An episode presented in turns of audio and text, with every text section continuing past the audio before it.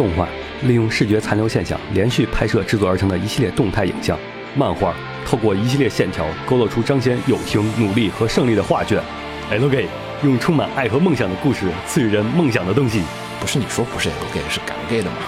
欢迎收听放协会常规节目《新闻招之》。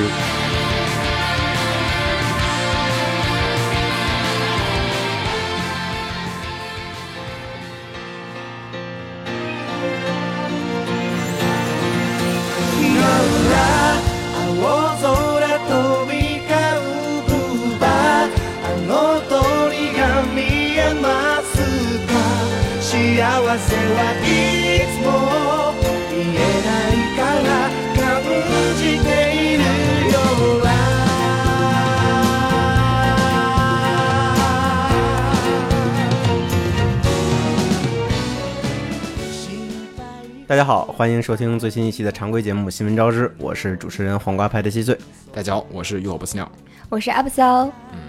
，A P 酱。其实我其实刚刚才瓜瓜总说是好像是两周前才过来是吗？忘了几周了因为我仔细查了，四周之前因为那期我不在，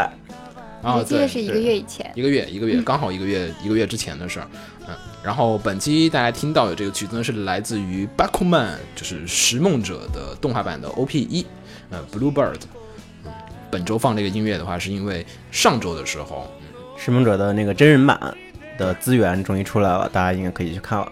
其实当时我已经在网上看到好多人 GIF 上面发那个，就是他那作画的那个场景的那种哦就那个小转着来，然后对对对他那个漫画的画格，因为当时我也很好奇，就是讲一个漫画家画漫画的过程会怎么去表现，然后挺好奇的。然后这次看了就是真人版的电影之后，感觉嗯、呃还不错吧，可能没有想象中那么的华丽，因为它大部分的还是一个普通的一个就是剧情片没有特效还不是很多，但是片头那个不错片头的那个会让我想到 Marvel 的那个东西。嗯，Marvel 的那个片头是吧对对，他他做的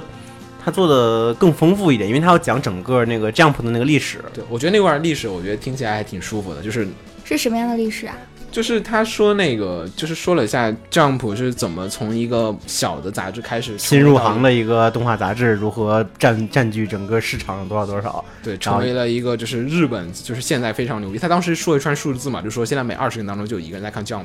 那也不是现在，那很多年前的数据了，那已经对对，可能现在是更高，就是说可能每十个小孩里面可能就有九个人在看 Jump，就是这样的一个高数据。他用了一个形形容词是什么？王者的身份。哎，对对对嗯对，而且也说到了日本的就是这种 Jump 系的这种漫画的这种王者模式，嗯，这个其实这也是好像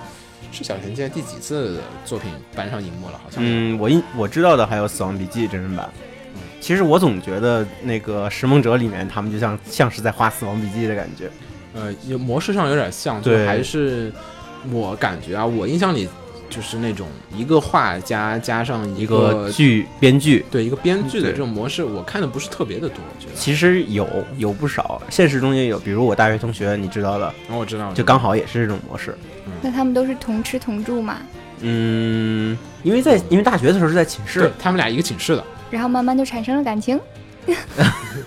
准确来说，这种团队合作的东西，有的时候反倒会因为对对对。就是你本来是好朋友，你懂吧？本来是好朋友，生活中的好朋友，但是一旦一起做一个事情的时候，反倒会产生分歧。对然后你发现，我靠，原来你是这样的人。对对对，就是因为你不跟他去谈工作的时候，你们平常就是你们需要交流的是，哎，我平常去哪儿吃饭，去哪儿玩儿，都是开心的事儿。嗯你需要工作的时候，就是说，啊你这个东西怎么还没出？你这个你这个故事还没写完，我怎么画？啊，对对对你这个画的东西表现不出我的故事。对，呃要么就是啊，我画不出来你这个东西，后天要交稿了，你现在还不给我剧本，就是天啊，对，就不是说那那种开心的。就《拾梦者》里好像不太怎么说这个问题，好像、嗯可能两边人都牛逼，的确是，而且日本人精对对对精神也是那样子的。可能就有那种默契吧。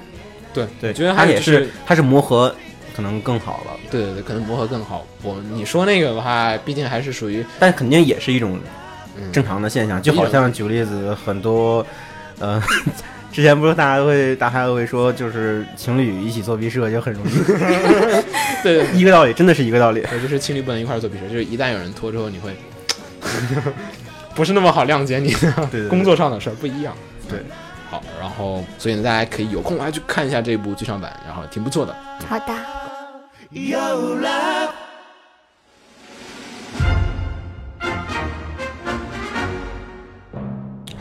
后后闲话少说，我们就进入本周的这个新闻部分。呃，首先开始的话是《少女与战车》，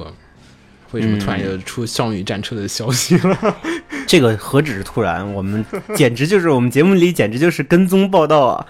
当时是当时我记得开始说票房高，因为当时是我们当、嗯当时最开始关注是因为少女《少女战车》票房整整个跟踪报道的核心都是票房，因为它票房一直在往上涨。一直在往上涨，当时是涨到了，我记得我们当时关注是开始关注好像是八亿，嗯，然后一直涨到十亿，一直涨到十二亿啊，呃，以至于就是当时电影下线的时候，我们看它排名好像是在第五还是第四位，我们当时说可能追不上前面几位了，因为快下了。我们想不到说，哎，不可能还有人老天天去看了，怎么可能会再涨了多少多少亿？然后它不断的在涨，不断的在涨啊、然后到现在为止的话，《少女与战车》的这个票房已经是达到了十八亿日元，嗯，深夜排行榜里面它已经是上升到了接近好像是第四位了，我印象里是，嗯，就是快到 K on 的问我觉得他如果之前在做一些神奇的营销，比如你每次去看电影可以送不同的什么什么形应该有送象之类的，对，应该有送。就是我印象里当时小，呃，当时 Love Live 是二十几亿，对，就是 Love Live 这种性质的。如果它有这种的话，会不会更好点？Live 是二十几亿，小圆是二十点八亿，嗯它现在是十八亿日元的票房。而且就是我们之前也说过的，在今天我们录节目的时候是四月十号，四月十号的今天的时候，《少女与战车》的 4DX 版已经上嗯，映准确说是九号上，九号、十号9号两天上是吗对对对对哦，但是怎么说，4DX 版其实可能我没看过，我真没有看过 4DX 版的电影。我也没有看过。嗯，就是会有没有没有看过，它是会有座椅晃动嘛嗯，那种东西。其实我更期待以后会不会有 VR 版的少女战车，哎就是就是观众们是那个那个战车里面的一个驾驶员，然后透过那个窗户看外边那种感觉，那个不是电影啊，那是更像游戏感。就是一种体验那种四性质了。要用四 D 的那种电影，然后然后你再再结合嗯结合座椅晃，你就会感觉哇，我真的在看坦克。哎，但是这次其实挺不错的。然后说，可能借着 4DX 的上映，看一下具体情况会怎么样。有可能一不小心，这个 4DX 版就能获得两亿的票房，就到了小圆，真的不好说但是它只有两天，啊。只有两天，只有两天应该啊。我以为说它后面还会接着再放一段时间呢，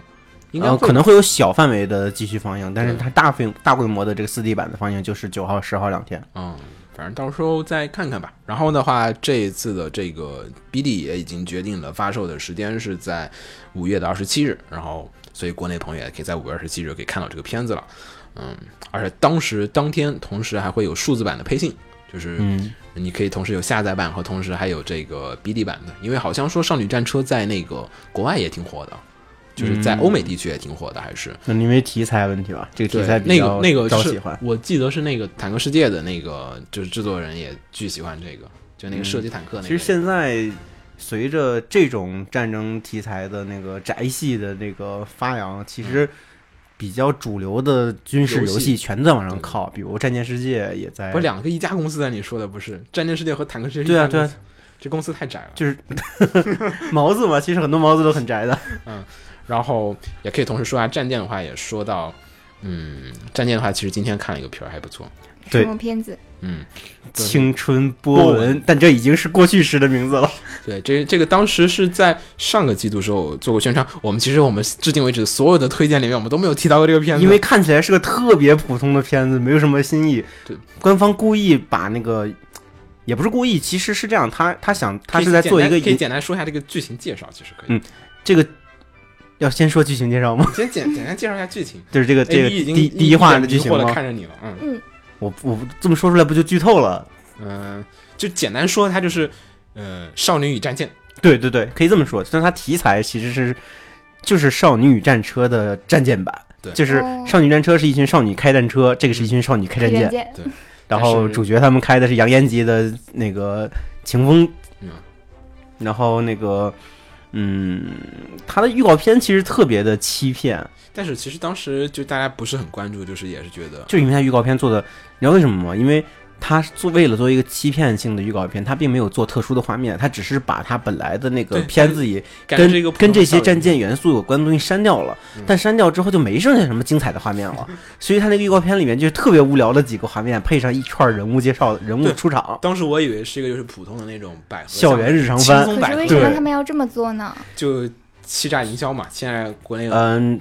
就是你这样会更获得一个更强的那个反响，反响，就是片子出来之后会有一个爆炸性的一个新闻在，就是嗯。就是我看，就是当时其实有另外一个片儿，大家还记得，就是《学园孤岛》。《轩辕孤岛》就是第一集欺诈营销，以为是个轻松的片儿，结果是个僵但《轩辕孤岛》的区别在于它有原作，啊，所以原作党知道是怎么回事儿。这个是一个纯原创，就是说，比如说我推荐你去看一个美食片儿，好吧？嗯。比如说你看着，哎呀，好看，哎哎，就是美食片儿，没有很大的期待，看着看着突然死人了，突然开始死人，然后开始变成吃丧尸，然后片名还叫做什么面包坊，《学员孤岛》就是这样的呀。当初我推荐瑞哥去看，我就是跟他说：“哦哎呀，有个超萌的妹子的片子。”瑞哥说：“好好好，我要看妹子。对所以你看了之后，你第一件事你会干什么？发微博，发 Twitter，嗯他可以通过这个方式去做一些营销，”就是就是就是本以为是什么什么，结果是嗯，他是靠 fans 之间互相就是看的人就是说，哦，这个片子怎么样？哎他会给你一个，冲击力，也对对对，然后你受冲击的时候会立刻去推广推出去这个冲击力。也不是推广，就是我操什么什么什么什么情况，其他人对对对，也会听着，别人就会听到。但是如果他正常的一开始宣传，可能大家就淹没在了普对通的新闻里，就不会嗯，不会，他就是其实也是赌了一把。他赌这个作品在出的时候，真的会让人觉得哇，原来是这样。会有这种心理吗？就是说，你看片儿的时候，就是看官方推荐你一个东西好好好，和有一些身边的普通人和朋友之间跟你说，对，嗯跟你说，哎，这个片儿，哎操，好好，第一集好不可思议啊！你会去看那种感觉完全不一样。我觉得可能就是这种欺诈式营销，可能是这种的一种思路，感觉像是。嗯，反正这个还不错吧？这个现在已经感觉是四月霸权里面突然又涌现出了很多人匹黑马很多人都在说这才是真正的霸权。对，当时我们都是猜什么假脸成八万八这种，结果好像不好说啊。黑马是真，的是我们再。看看第二集什么情况。这个押宝突然好像戏剧性了起来。就今天早晨。我看那片子是早晨起床，起床随便扫了一眼手机，然后鸟在鸟在手机上跟我说：“哇，快去看这个片子。就安利效”果。对，就你就是你说的这种嘛，就是啊快去看那个片子，要么就是本季八拳，要么就是本季最那个最大的苦药，这种雷的感觉。然后我说啊什么？然后他说是他的评价是什么？呃，我当时写了少，女与战舰，然后日本沉没，再加末日孤舰。我还说了沉默的舰队，对对对对。其实融合了这些点，就是大家有其实你这么说，我就开始脑子里大概有个概念了。对就军武题材的，就是 对对对，还比较能接受剑娘这种，可以去看。而且它很多作画还有战斗场景，其实在本季里面来讲都算还是比较好的。对他的那个战战斗的时候，海浪全都是画的那个那个感觉非常帅，作作画还挺不错的，而且故事剧本设计，至少第一话来讲挺好的。非常那个剧本非常神奇，大家对大家可以再看一下，我值们可以得看一看。再看一下后面二三集的一个剧本展开会怎么样。嗯，总之我们回来就说是少女战车的这个就是 B 到时候发售也是五月份，嗯，到时候再看吧。嗯，反正这次的这个挺长的，一百一十九分钟，接近两个小时，估计大家也能看得很爽。嗯。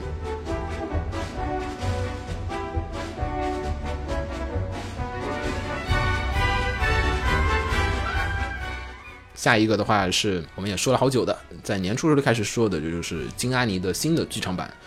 呃，生之之行对，这是改编自这个大金良实的一个就是经典的漫画，就是《生之行》的这个剧场版。呃，这次的话是公开了它的第一弹的宣传图和它的视频。啊、因为之前的也是只是说是由山田尚子来担当他的监督，然后金安妮负责动画制作，所以当时我已经很兴奋了，因为原作真的是一个很不错的一个作品。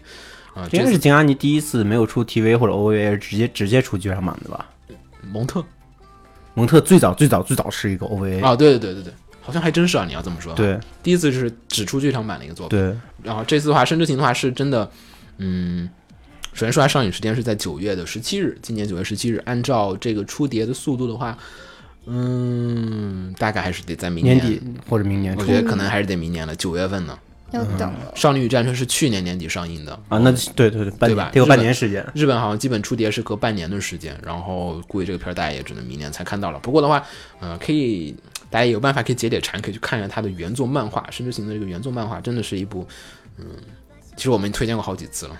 嗯，因为真的是但是挺虐的，其实对《神之行》是讲的是一个这种听障少女，就是讲的校园欺凌，对，就是校园就是这种欺凌的这种事件。可能大家说我们用校园欺凌这个词，可能觉得就是校园欺凌好像是在日本的一个现象，但校是其园暴力，对，但是其实说日来在、韩国都挺多。对，但其实说实话，我看完这本漫画，就看开头第一卷的时候，就是有一种感觉好像其实身边发生过这样的事情。我不是主角，我也不是帮凶，也不是坏人，但是我是旁观的那个人。嗯其实这个不取决于说国家的环境，而是说小孩子就容易干这种事情，对，因为小孩儿可能没有太多的是非。对你即便是一个本心不坏的小孩儿，也容易随大溜去干这种事情。对对那种从众心理啊，对，就简单说下它剧情，其实就是说起来很简单，就是说是有一个就是听力有些问题的一个女孩子，然后在就是小学的时候，就是班上有一些总会有一些调调皮捣蛋的小孩儿，然后去逗别人啊，就他们觉得是逗。然后其实就是给别人造成困扰，偷别人的东西啊，比如说助听器啊什么，嗯。把别人助听器给丢了啊，藏起来啊、嘲笑啊，对嘲笑啊，就是这种，就是，但是其实你想想，好像我们小学中也还真的是没有这么夸张，可能因为没有就是这种听障的这么残疾的一些，我觉得嗯，并不夸张，这种程度其实挺多的。现对实，中，挺多的。就是我说实话，小时候最常见一种就是班上会欺负胖子，很多人会，嗯，嗯，反正我小学的时候，我的同桌一年级的时候，我同桌是一个驼背，嗯，然后当时好多人就都欺负他，然后我看着也挺可怜，但是我也不可能就是对吧对吧以自己的力量去，对，因为你去做的话，对方另外一个人会把你觉得你是对，那个时候那个时候嗯。大家的感觉就是你不是带头的人，但是大家会跟着一起，因为你会觉得别人都在说这个事情，你不说就不合适那种感觉。你也可以不说，但说，也只能告诉老师，但是也没有用。你可以不说，但是你去帮他，就是这个《啊对深之行》里面也有一个同样的角色去帮了女主角，然后就是受到了其他人再去继续去欺负他，就是你去帮那个人，其实你跟他是一伙的，嗯，然后这边人会去做。其实，在国内也是有这样的情况，而且挺多的，大家不愿意出声或者不敢去帮忙，也是出于这样的一个情况。是的，所以还有的时候，就是你想融入这个大的环境的时候，你就你就会跟随大溜去一起就。是你要不被人欺负，最好办法还是跟着别人去欺负其他人。所以这真的是对想想就是。不光不光是日本，好像我们老看日本说日本校园欺凌怎么样，其实最近看他们的文化作品比较丰富，把这些东西都表达出来了，而中国新新闻不会报道这最种事情。最近这几年，其实看最近的报道，什么中国的什么高中生在国外，在美国好像是欺负那个就是同班的中国人，就各种这种的事情嗯也挺多的，还有国内的各种。就是小孩之间那种打，哎，也是，就是好像说，哎，都是小孩，就一笔带过了。其实还是孩，他们还是孩子呀。对，但是有教育问题但是。其实我们并没有意识到，这个会对这个人的人生未来的轨迹嗯会产生多大的影响。深之行》这种漫画就是从他的小学一直开始，在讲到他的大学，然后呃高中，然后再到他毕业，然后中间很多的事情，而且是从加害者和受害者和加害者变为受害者，就是因为他欺负那个女生，那女生后来转校了。嗯然后其他老师开始说这人学生不好，怎么怎么样，所有其他人又再去欺负这个欺负的人，嗯就是这样的一个就是就是也是不光是日本社会，我觉得现在国内社会也会有，所以大家其实可以推荐去看一下《深之行》这样一部真的是非常非常优秀现实题材的应对对该算是对。，它可能你不会觉得哎呀好像很很有趣很娱乐，但是你带入进去思考的时候，可能会带入更多的一些东西。嗯嗯，啊，当然这个剧场版也是相当的推荐，也毕竟是金阿尼亲自制作，并且还有。呃，之前做感情戏闻名出众的山田尚子老师来负责担当，并且剧本的重新构造也是由《少女战车》的这个吉田玲子老师来负责。而且画面上其实也看出来金阿尼在做一些调整。对，人物的形象并没有给人一种特别金阿尼脸的感觉。对，没有很京都脸，这次我觉得很他会他其实我觉得很好一点，就是他把自己的特色保持保保留在了那些个用笔啊细细节上，细节上，而而没有维持那个呃大家看烂了的脸型。对对对，这个是一个很好的就是点。就是他是在用漫画的脸型去加上自己的那种笔触风格。，对对对，嗯，这次其实我期待挺高的，因为这个真的是我觉得现在为止可能金阿尼就是就是最高的一个团队已经出现了，嗯，嗯，而且哎，但是磨合度也比较高。但是我不太爱看这种题材。嗯，但是后半段很好看的，除了你嗯第一季、第一卷过去之后，后面就是整整部都是在赎罪的一个过程，他去调整和这种的一个，我还是比较喜欢这种题材的，就这嗯种学校园里面的事情，可以去看一下，就是在讲嗯校园和人生。一定去看。嗯，下面呢说一下新海诚，诚哥呢监督时隔三年的最新长篇动画《你的名字》，他们的那个新预告片先行公开啦，然后八月二十六号上映啦。嗯，这次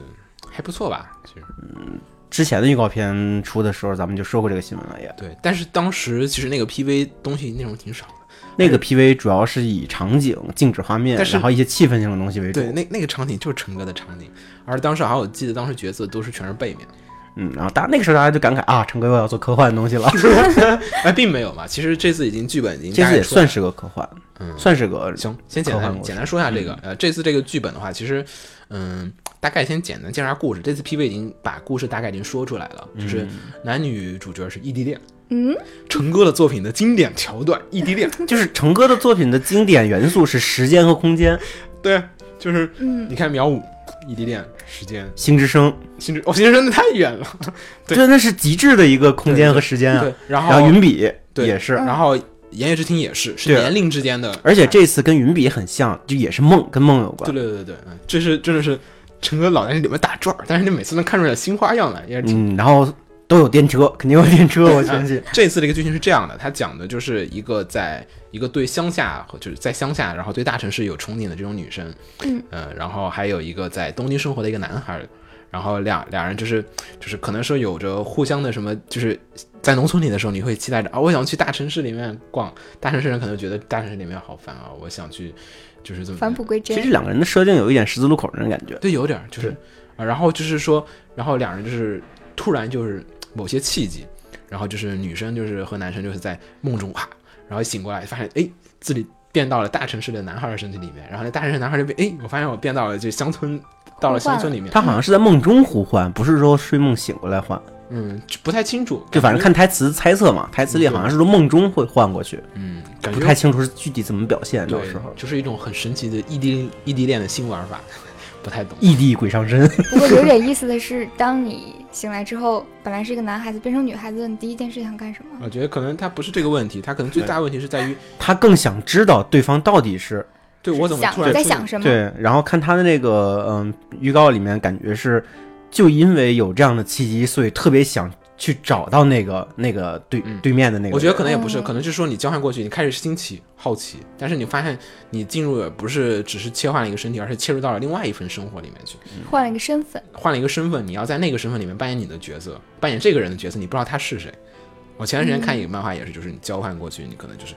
哎那边是谁，我不知道这人是谁，就是你成为了一个全新的一个角色，你要去体会他在生活中遇到一些困难，然后可能双方通过这个东西就互相了解啊，原来他的生活是这样的，我生活是这样，可能那边不是我想象中那么清苦，就是那么的轻松，但是其实他又跨越一些困难，我觉得可能这但我感觉这次的这个故事并不是简单的说换身体，我觉得肯定不会是，陈哥不会是感觉会感觉会比是一种比较虚、比较微妙的，所以他那个看 PV 里面好像能知道的信息很有限。对，然后说试图去了解更多，甚至说我要去见这个人，来来来来来知道更多。对，因为其实因为毕竟不是十八叉内容，那个啊，怎么突然就扯了是吧？没有没有，就是也就是说，就是这种身身身体交换类题材，其实已经有比嗯较成成熟的案例，就是像是那个《心情连接》嗯 （Goal Connection），就是那个就是那个恋爱任意连吧，好像还有另外一个翻译。那个作品里面，也就是讲的是一群人随机互换，随机互换就是太乱了。对，啊超级随机互换，然后还得，而且他们几个人都互相认识，还是巨好的朋友，就得互相保持自己身份不被暴露这样的一个情况。然后在里面发现就是就是有就都以为只有自己被换了，其实所有人都换了，是吗？就是不是就是对五个人随机调换，嗯调换过去之后，就是有些朋友就是看他生活，就是好像是啊，这人平常都是特别开心，然后结果到他身体，然后回到他家里面，发现家庭特别悲惨，然后其实嗯。在生活中他不愿意去做这样的态度啊，可能你觉得这个人是怎么样，他平常有点跳，但其实你去到他的生活里面，发现是有原因导致他不得不这样去生存，他的生活模式不得不这样去做，嗯。互相的就是不是换，与其说交换身体，不如说交换一种处境。去嗯体会出对方的处境下的一个情况。所以这次作品，嗯，还可以吧，我觉得可能会挺期待的。嗯，感觉听了那个这次主题曲的那个乐队的作品，嗯感觉肯定还是一个偏细腻的故事啊。看吧，我主要这次我觉得比较好的一点是田中江河老师的加入，真的是，就是当初看十字路口的时候，就特别期待你们两个快合作出一个电影吧。嗯，这个出了，而而真的不错，就是。相比以前陈哥那种真人化的电影来讲，这次的就是角色更卡通，更动画动画感，就更像。动画一点，就是嗯言叶之庭的时候有点太过于真实了。嗯嗯，秒五的那个时候，陈哥的那个人设又太抽象了，陈哥自己那简笔象，他那简笔画我实在受不了啊。嗯，然后那个后面那个又太吉卜力了，呃那个就不提了。那个不提。嗯，好，然后我们再说下一个消息。嗯，下一个是关于小说或者说关于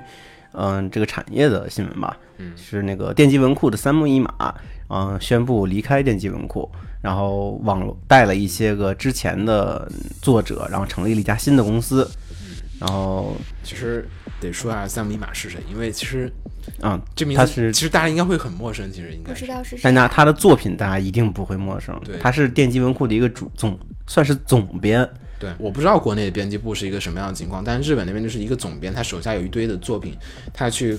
各种方式去跟他的作家去沟通，然后再去通过跟制作方去沟通，制作动画和企划，嗯。就说他相当于 producer，嗯其实国内应该也是类似的。对他就是偶像编团体里面的 producer，嗯。就是对对，我我来让这个作品火起来，就是嗯靠这个人的很大一部分，就是就是说不是说作品本身有趣它就能火起来的，在现在的就是这个市场里面来讲，就是它得是有人去推，让它去销售，对，像就像是那个动画的制片人什么的这些性质，对有一点像。有点像，可能可能就是所以他还是就是首先书还不太一样，就是我得先铺货，嗯，我得先告诉你我要去铺到哪儿，他要去帮作者去处理除了写作、创作以外的很多对对事情，包括市场哦，包括对。包括如何去推广，包括如何发掘这个作品，有的时候也是他们的事情。先得发掘一部好作品，然后先找到书店，比如找到新华书店，你得说我的书好，你要让我放在这个就是最门口的位置。对，显然其实你要说服这个东西是要么花钱，要么怎么样去说服别人，让别人看这个书觉得真的是书好。嗯，要么你们先试试怎么样，他有各种的方面去跟不同的书店的人去沟通。就是你看到每一个书店门口都大量的铺一本书的时候，必然而言它销量就会高很多，而且知名度还各种都会往上上升。可能他还要跟动画公司去沟通，哎，你来试试做我们这个动画的这个这个小说作品的这个动画。所以说，总编在里面其实起了很大的一个作用、啊。这次三木一马的这个离职，所以也引起了大家的很高度的一个关注。嗯，因为毕竟三木一马其实他之前担当过很多比较有名气的作品，比如《南版春香秘密》啊，《电波女青春男》啊，然后像那个川原丽做的嗯，《刀剑神域》系列啊，对，然后魔魔猎呀、还有魔镜，对，是魔猎、魔啊镜、俺妹，对，呃就是很多耳耳熟能详的作品了。对对对，他是毕竟就是他们基本还是以作家和那个总编挂靠这样的一个关系。就是这次他走的时候，也不光是这人走，他关键是他还带着这帮人去他的这个新公司叫 Stride to Age，对 Stride to Age 里面还就是把就是所以很多人在猜测说还有没有魔镜三，因为呃因为就是说他把魔镜的作者给带走的话，嗯呃是不是就是说那边没办法再出魔镜了，版权又在电击文库的手上。这个东西后面该怎么沟通？所以其实大家也挺好奇会发生什么样的一些事情。刀剑这边的话，可能应该问题不会太大，因为川原还是有一些独立性质的。我当时看的说法也还是，嗯，但其实，嗯，他离开电击文库，但是他成立的新公司和电击文库依然都同属于角川旗下。嗯，那如果那样还能看到炮姐吗？我觉得可能可可能影响不会很大，因为上头的总公司是一个，对，其实我更关心就是说这个东西会有产生多大，就是对以现在正在已经签约的一些动画的作品，这些肯定已经签约了。炮姐可能已经签了一个十年的版权，其实还是看就是需不需要吧。我觉得这东西如果有有必要往下做的话，版权其实因为总的公司都是角川，你要你要听我说一个试试吗？嗯，你要说听我说，Macross 为什么这次没有国内正版，你知道吗？嗯，为什么？因为 Macross 没有办法发行海外版，版权问题。金和生公司买掉了 Macross 的所有的所有的海外的版权，日本人把这个版权卖给别人了。嗯嗯，然后，即便日本公司跟他们说谈分成的模式下，金和生公司都不愿意去发行超时空要塞，因为金和生公司现在他们在卖他们的太空要塞，嗯，嗯，然后所以那国内那这个这个我觉得是有区别的，因为他们的总公司它是同一个角川。嗯，如果角川觉得这个东西可以出的话，角川都可以把版权从他他这个子公司拿过来，然后让另外一个子公司来做呀，都是可以的。就。是一个授权，走一个过程。对。所以得看这是一个和谐的一个，就是双方是对，所以我说看，首先是这个作品真的有必要，嗯。上升到角川觉得有必要的话，那毕竟他是母公司，嗯，对，对，还有关键是说三木离开这个事儿，嗯嗯。是跟角川是约定好的，还是说是角川不是很愿意？就就是三木强行，但是可能协商之后说你还是属于角川，对，对但是我允我默许你出去再做一个就中中间的关系是怎么样的？具体的关系我们还不太清楚。对这个也只能推推测。不过我觉得他应该会这一方面应该会处理的比较的妥当一点了。大家还是觉得应该是，其实是角川让三木去创建一个开辟一条新的道路的这种感觉，可能是想做一个，呃，跟传统电击文库的很多具体的细节或方式有些区别的一家新公司。也有可能，也有可能。对嗯总之的话，这次的话，呃，其实比较关注的一些新的，主要是他带带走了很多的作者，而且成立一家新公司。你看啊，三木手下这么多的作品，大半部分都已经动画化的了。其实电击文库手下这么多作品。就反正感觉带走的就是比较火热的一些作品，所以说他成立家新公司，是不是意味着说有些会有些新的动作？我觉得就是我成立一家新的公司，我肯定是，嗯，我要引发业界的一个高度的关注的话，我觉得最好的模式下就是我带着去新的人起一个新的企划，然后而且我觉得它不是，它重点其实应该也不只是说这些老老的有名气的作者的这些 IP，他可能带这些人走，也是想靠这些人来支持他这个公司的起步。对他最终最终成立新公司的目的，肯定还是发掘新的作品、新的人。而且其实有可能啊，就是我觉得如果说是转型还有时间问题，大家其实也知道，如果真的转，可能已经在他离职之前，还有就是没有离职，就是说就是开新公司之前，可能已经企划已经准备中了。可能已经有一些已经个想上路了只是到了这个点儿，我必须得有一个公司了。对对对啊对对，我其他其实东西他已经准备好了，可能在我估计可能也可能已经有新人新作品，全都已经有了。对，可能他已经铺好了一步棋了，已经可能下面的好几步棋他肯定算好了，估计大概是再隔一段时间我们也能看到，就是新的相关的新我觉得不会超过一年，超过不了半年，一个季度的时间，我估计就是 根本就挡不住。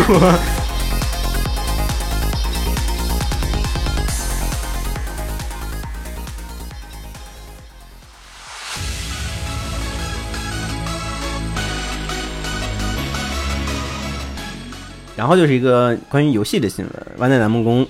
之前发表了那个《偶像大师白金星光》嘛，对。啊、而且我们之前说的一个重要的新闻就是白金星光居然要出中文版，对，对，这次是呃在二月份吧，在台北的一个展上发布了这个消息，然后最近呢是确定了这个游戏的正式发售时间是二零一六年七月二十八日。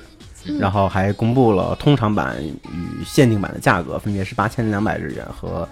一万两千四百日元。嗯，这次但没有还没有官方没有说有没有首发有没有中文版，对，官方说是确定有繁体中文，但好像是没有确定是否同步。嗯不过已经是一个很大的就是。按照最近的一些游戏的套路，就是会晚一点儿是有可能的。不一定，我觉得最近越来越多的东西是同步的出的了，而且它既然这么早就发布了中文的消息，很可能，就其实其实来说，如果有这么早的准备的话，同步是很普很简单的事情，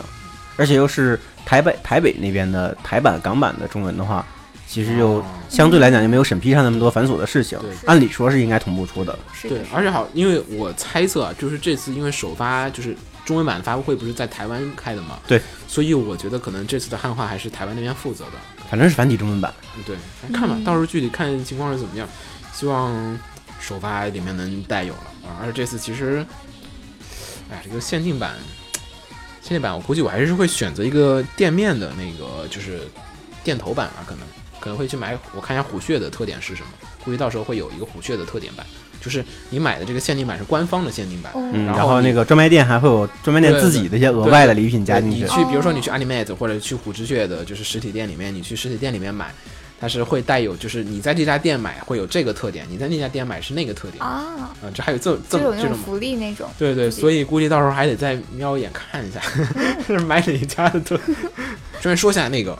那个 IMAX 的灰姑娘的第五次总选举已经开始了，大家不妨的拿出你的手机，登上万代的官网去投票吧。啊、这个具体的投票方式还有内容的话，大家可以看一下我们的官方微博，我们也会在，其实可能不好说，大家可能听到我们节目之后，我们的 IMAX 电台的这边的 IMAX Show 的这个已经，嗯、做了一期这个小小的安利大家投票的一个节目，大家可以去听一下。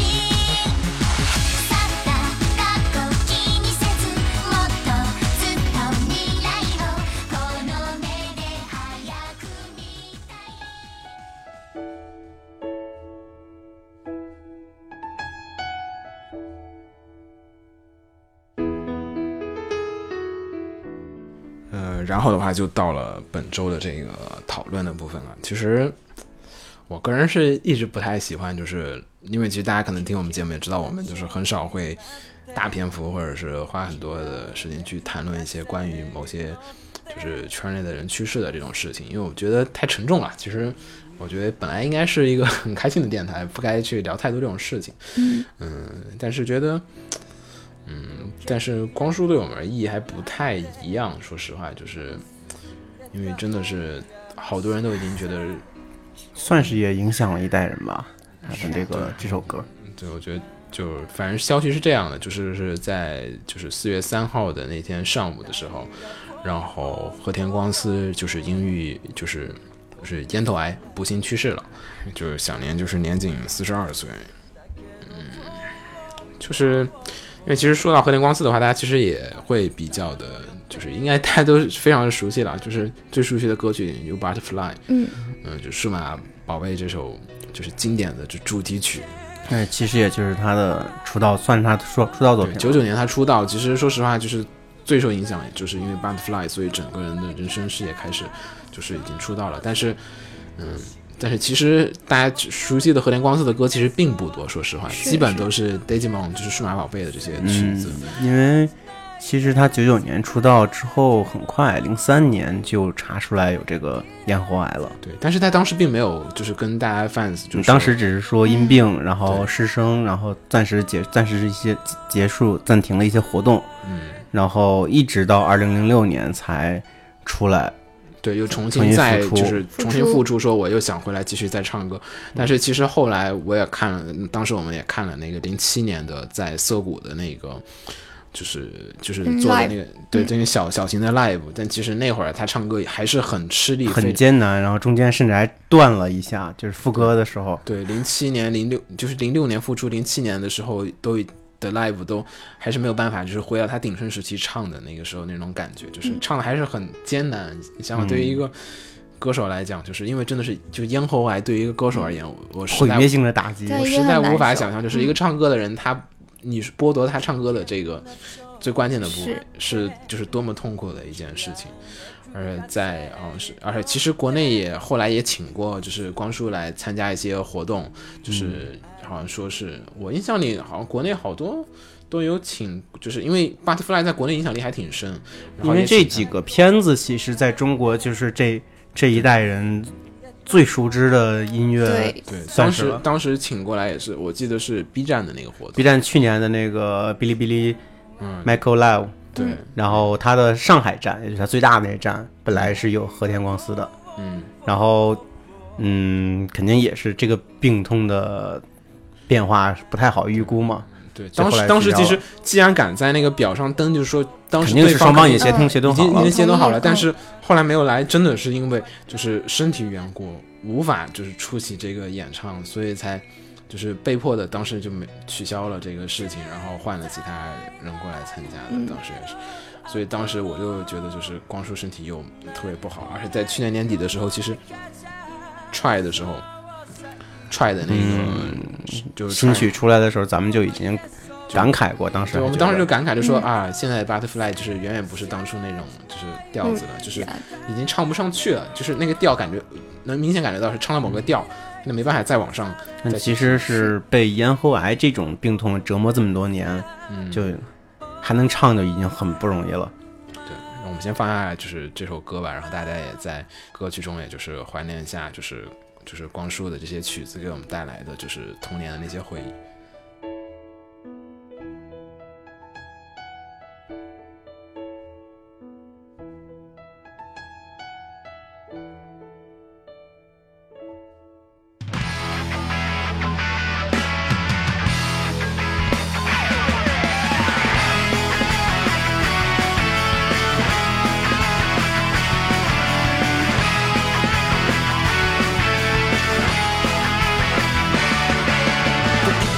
蝶になってきらめく風に乗って今すぐ君に会いに行こう。余計なことなんて忘れた方がマシさ。これ以上しゃれてる時間はない。何が「ウォーウォーウォーウォーこの空に届くのだろう。だけど「ウォーウォーウォー明日の予定もわからない。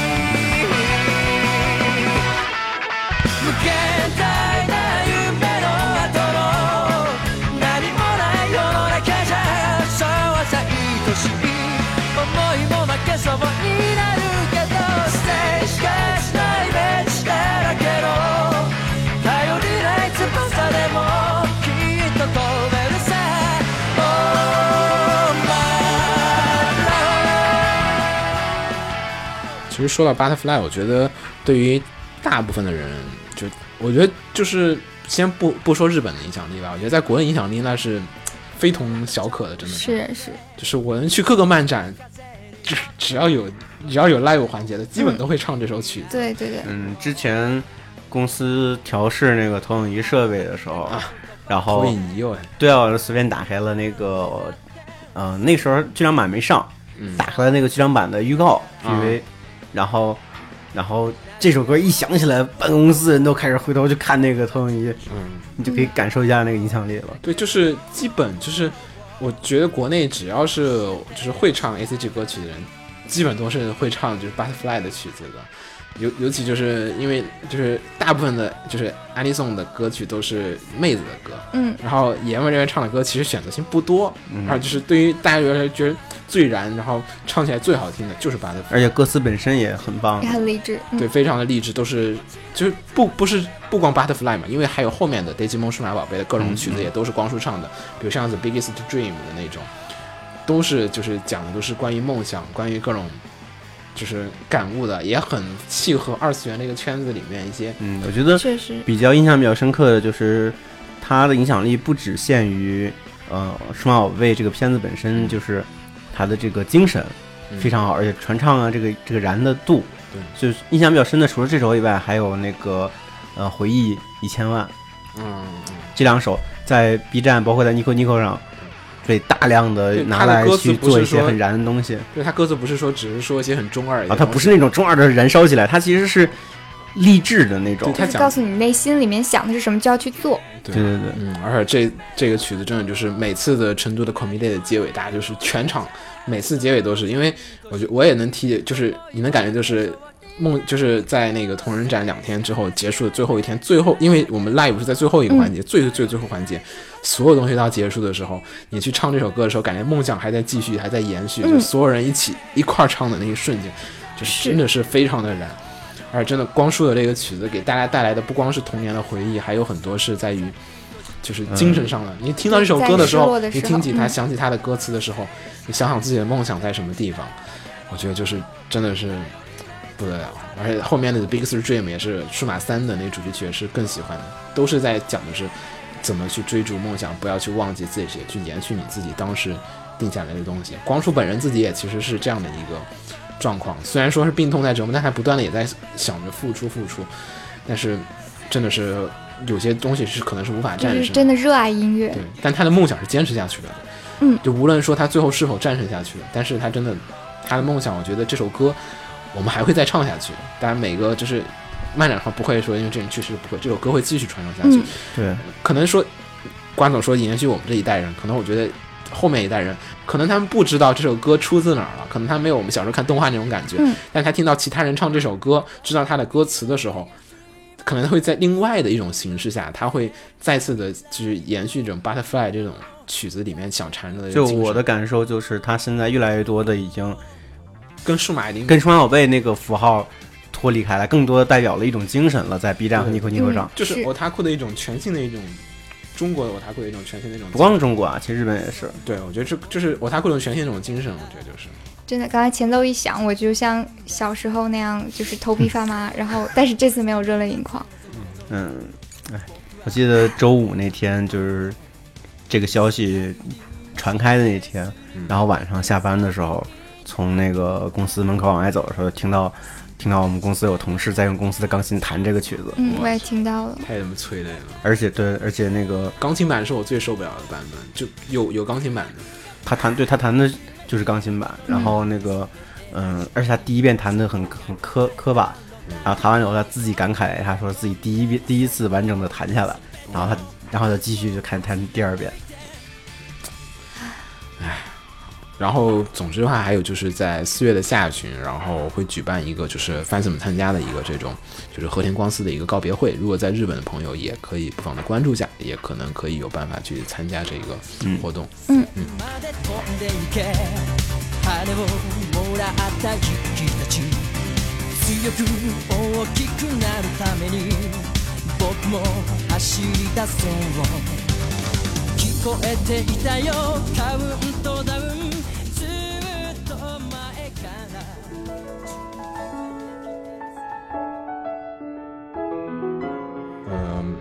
最后一个讨论的话，其实是我们刚才停下来说一下，就是说，呃，该不该聊这个事情？因为上周其实发生在 Final Love Live 就是结束之后的第二天，好像是，然后就是在网上、微博啊、推上啊，就是传了一件跟 Muse 有关的一件事情。嗯、然后这个事儿我们不说，其实大家不点名，大家也知道是什么，就是不知道的或者说不想听的，就我们这期，这期再见。拜拜 对，我们大家下期再见。啊、因为这个事情的话，我们想说也是因为说想，我们觉得这事儿有点，就这个舆论啊，就是社会舆论有点怎么说呢？嗯，缺乏理智，嗯就是感觉就是。感觉这个社会已经完蛋了，就这种状况了下去，好多跟风的人啊，还有一些起哄的人就会开始出现。我们想谈一下这个事情当中我们个人一些观点和这种看法。我那天其实就是第一天我开始看网上有一两个转的时候，我不太在意这个事儿了。嗯我因为我因为我不是很关注 Muse，我也不是很就是关注 Love Live 这边的事情，嗯我们只是说作为就是新闻偶尔提一下。但是后来到几天，我在群里面还有我们自己的群里面看有人发这些内容，然后开始说这件事儿的时候，我觉得就是有点不正常了。就是大家在以什么样的心态和什么样的想法和态度再去转发这件事情，是作为就是呃就是一件饭后茶余饭后的谈资谈资的这种小事情吗？还是怎么样去传递这件事情？我觉得就是感觉有点不对呀、这个风气。而且在微博上我也看到有些人很。就是态度很恶心的再去说这个事情，觉得哎呀怎么怎么样怎么样，就是就在看笑话。对，就是我觉得看笑话，我们也说一下，就是这个事情其实，嗯，我觉得就是起哄的人有一些的多，就是而且起哄的人里面还有一部分是跟风的人，有一部分人起哄，然后还有一部分添乱，落井下石。就是起哄的是在上面吼的人，下面的人跟着之后附和说：“是啊，是啊，是啊，没错，没错。”就这种。那些跟风的人，其实我觉得倒是属于他们可能没有太在意这个事情。然后这期节目我们想说这个话，也是想给这些跟风的朋友，可能你可能没有意识到你在跟风，可能你已经跟风了，你就是可以听一下我们的观点。我们觉得就是你考虑一下，你是不是现在属于符合我们说的这种状况，就是你看有人在说了一件事情，哎，这个事情好像我发到某一个群里面去，会有很多人跟我激起同样的讨论，会去说这个事情会怎样啊？如果你是以这种心态的，可以就是你应该就是属于跟风的这个范围里面去了。嗯嗯，至于起哄的人的话，我觉得其实是这样的，就是这个事情里面转的最多、评论最多人都不是 Live Live 的 fans，感觉是那种唯恐天下不乱的那种，真粉只有两种情况，造个大新闻。对，真粉只有两种情况，要么就不管，要么就掰盘。对。我，我相信有一部分的掰盘人，可能真的有一部分真粉会掰盘，可能因为跟他们的处事观和价值观不太一样。对他可能就他不是对 Muse 这样，而是他整个的处事的方式。对就比如他现实中交友是对，因为可能也是会更在意这些东西，对，因为偶像圈里就是掰盘，其实是一已经是一个很极端的嗯对方式了。三次元的偶像，就是娱乐圈里面的事情，很常见嘛。日本的偶像，尤其是各种什么，就是哪怕他结婚了，都没都有掰盘的人，都有。所以其实，嗯、可能也比较能理解。但是其实有另外一部分人，对，大多数人还都是很理智的。对，然后但是实际上起哄的人那是什么呢？不是拉布赖的 fans。我至少我不喜欢，不喜欢就算了。然后，但是真正的在转来转去的那帮人，你看都是，我感觉挺有预谋的。首先时间点，他是在 Final Love Live 的结束之后，立刻就出现了，不可能天掉了，我操！这个对啊，这个中彩票的就感觉我之前你肯定你要发现早发现了，为什么那时候突然爆出来？而且有一些人在去做，也不是说有计划吧，他有就是有这些想法，我就是想，我觉得我在借这个机会对我在这个点放出来，嗯它是最容易火的，就是你选择在这些人最脆弱的一个瞬间。我觉得那天 C 二说的就是，就是你选择在这个组合最脆弱的一天，他们在已经，其实 Final Love Live 说说是大概实话，就是说，那天好像说大家说不是说 Final Live Live Double Live 就在这结束了，但其实我觉得对于他们而言，可能就是一场真正的 Final 的 Live Live，这帮人要再重新再聚起来，就很难了，难度是非常的大的了。虽然说没有解散，但是对他们而言，可能这结束那天就是他们的一个结束。嗯，在这样的一个时间点选择放出这样的一条新闻，我觉得稍微的有他妈一点智商和良知的人不会去做这样的事情。我觉得这就是说放出新闻的那个人，他就是一种唯恐天下不乱，然后也不会去考虑其他喜欢这组合人还有这个本人是怎么去考虑这件事情的。其实就是，嗯嗯，就是其实他们他们本身其实已经很难受了，因为他们之前也经历过一些，嗯对，封也不是封杀，就是雪藏什么的，然后后来就知道自己非常不容易，终于走到这一步了，而且他本人肯定心里也很难受，嗯，就嗯，反正我觉得就是在这个时候这个时间点放出一条新闻的人，不是说真正的 fans，我是真正的 fans。我说实话，这种事情是不该在这种时候你会丢出来的，不会有人在一个人最脆弱的时候，就是伤口伤口上撒盐，你知道吗？就是就是那种感觉，就是最后一刀，我已经已经就是已经是在整个心情最低谷的时候，你还给别人来这样的一记，我觉得实在是。就作为作为一个就不是 fans 吧，我觉得真的是看热闹，就是哎呀，我是 fans，就是反正就是我身边的人都是，就是身边的 fans 都是会会就是支持小姐姐，然后也不会不会说说那些过激的话，然后只是该支持还支持。如果以后就是嗯，如果如果说真的就是不再唱歌了的话，我们也会默默祝福的。我觉得就是大家不要去，就是你可能不是 Double Live fans，可能你是 Double Live fans，如果你有去转，你有去跟风这件事情，我建议可以考虑一下，把你跟风的这微博啊，或者发公共评论发一些东西可以删掉，或者是怎么样的。因为这件事情，大家想一下，你在这事情当中你获得了什么，但你是否对其他人造成了伤害？我们以这样的一个很作为一个就是就是一个平等的人类的这种概念来说，就是你可能你们觉得是一两天的一个就是开心的事情，但是对于别人的后面的人生，你会造成多大的影响？嗯，我觉得就是大家稍微的，就是保持一下，就是不要去觉得哎起哄跟风很爽，就啊大家都在聊这事儿，我也去成为跟风的那个，这跟刚才我们开始说的那个生之行的那种校园欺凌没有什么太大的区别，只是放生到了一个社会规模的事情上去去说这个事情，嗯，稍微不要稍微了，我觉得就是就理智点，嗯。这就像是把一个课堂校园放大到整个社会。对感觉好像我去支持，我很傻，嗯，好像我就跟风，我跟着大部分的舆论上的这些走。我看微博上也有很多人去做，就是有些刻意的，有些微博号刻意的去丑化，去那种营销捏捏造各种事实，嗯捏造说什么第二天这个就是万代的股票大跌，然后啪这我截图，种就更是对借机去对对自己产生一些利益。我我就微博上直接回，就是他说股票大跌，然后早晨这几家 K K Lab 的他们几家公司都股票狂跌，然后什么角川跟他们取消了合作，然后还有那个电视台也取消了这种放送。就很多，真的很我直接我直接不说话，截图看第二天，你看万代的股票是涨着的，你看那家股票也没跌，也是涨着的。你说大跌百分之二十，所有事情都会有人干这种事情的，就是，反正就捏造事借实。借机造谣来增加给自己带来一些传营销上的利益。就是没有一条是真的，全是假的。我去查了，全部你说跟 HK 解解决合作，第二天就放了，就是电视台还在放，就是 Final Love Live 的这些的，就是后面好几天都还在放这个上面的一些就是片段啊，还有 MV 的一些节选，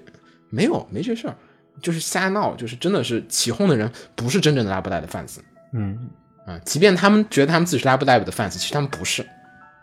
嗯，你需要的，你需要回忆一下的是，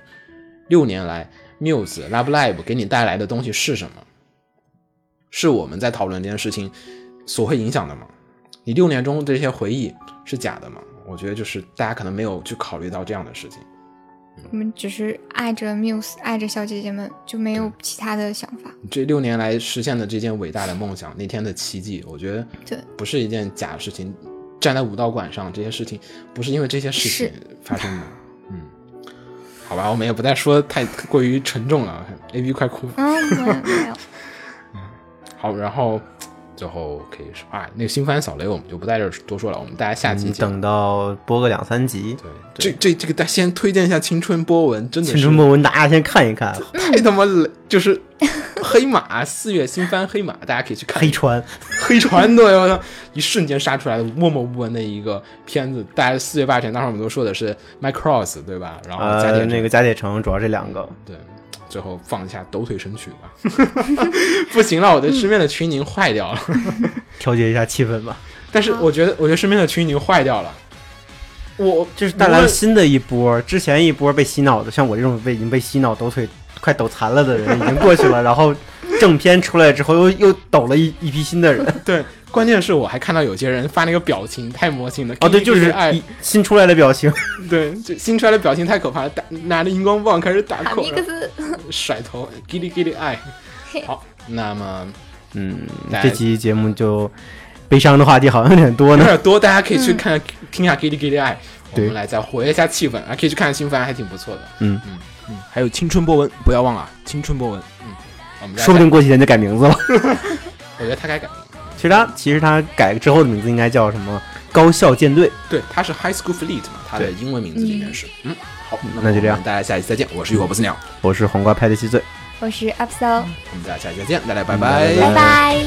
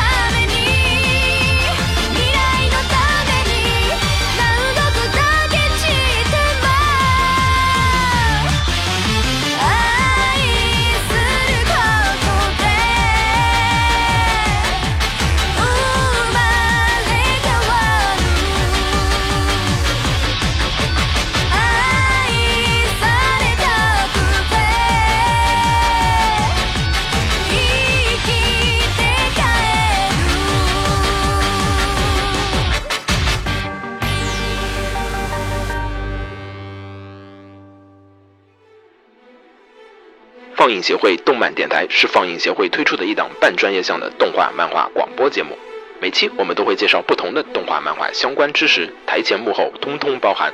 当然，我们的内容也不仅限于动画、漫画，还包含了轻小说和 A l K 之类的二次元相关话题。欢迎大家发送你想要收听的话题和更多的讨论到我们的官方微博或我们的官方微信。我们的官方微博和官方微信是放映协会，邪是邪恶的邪哦。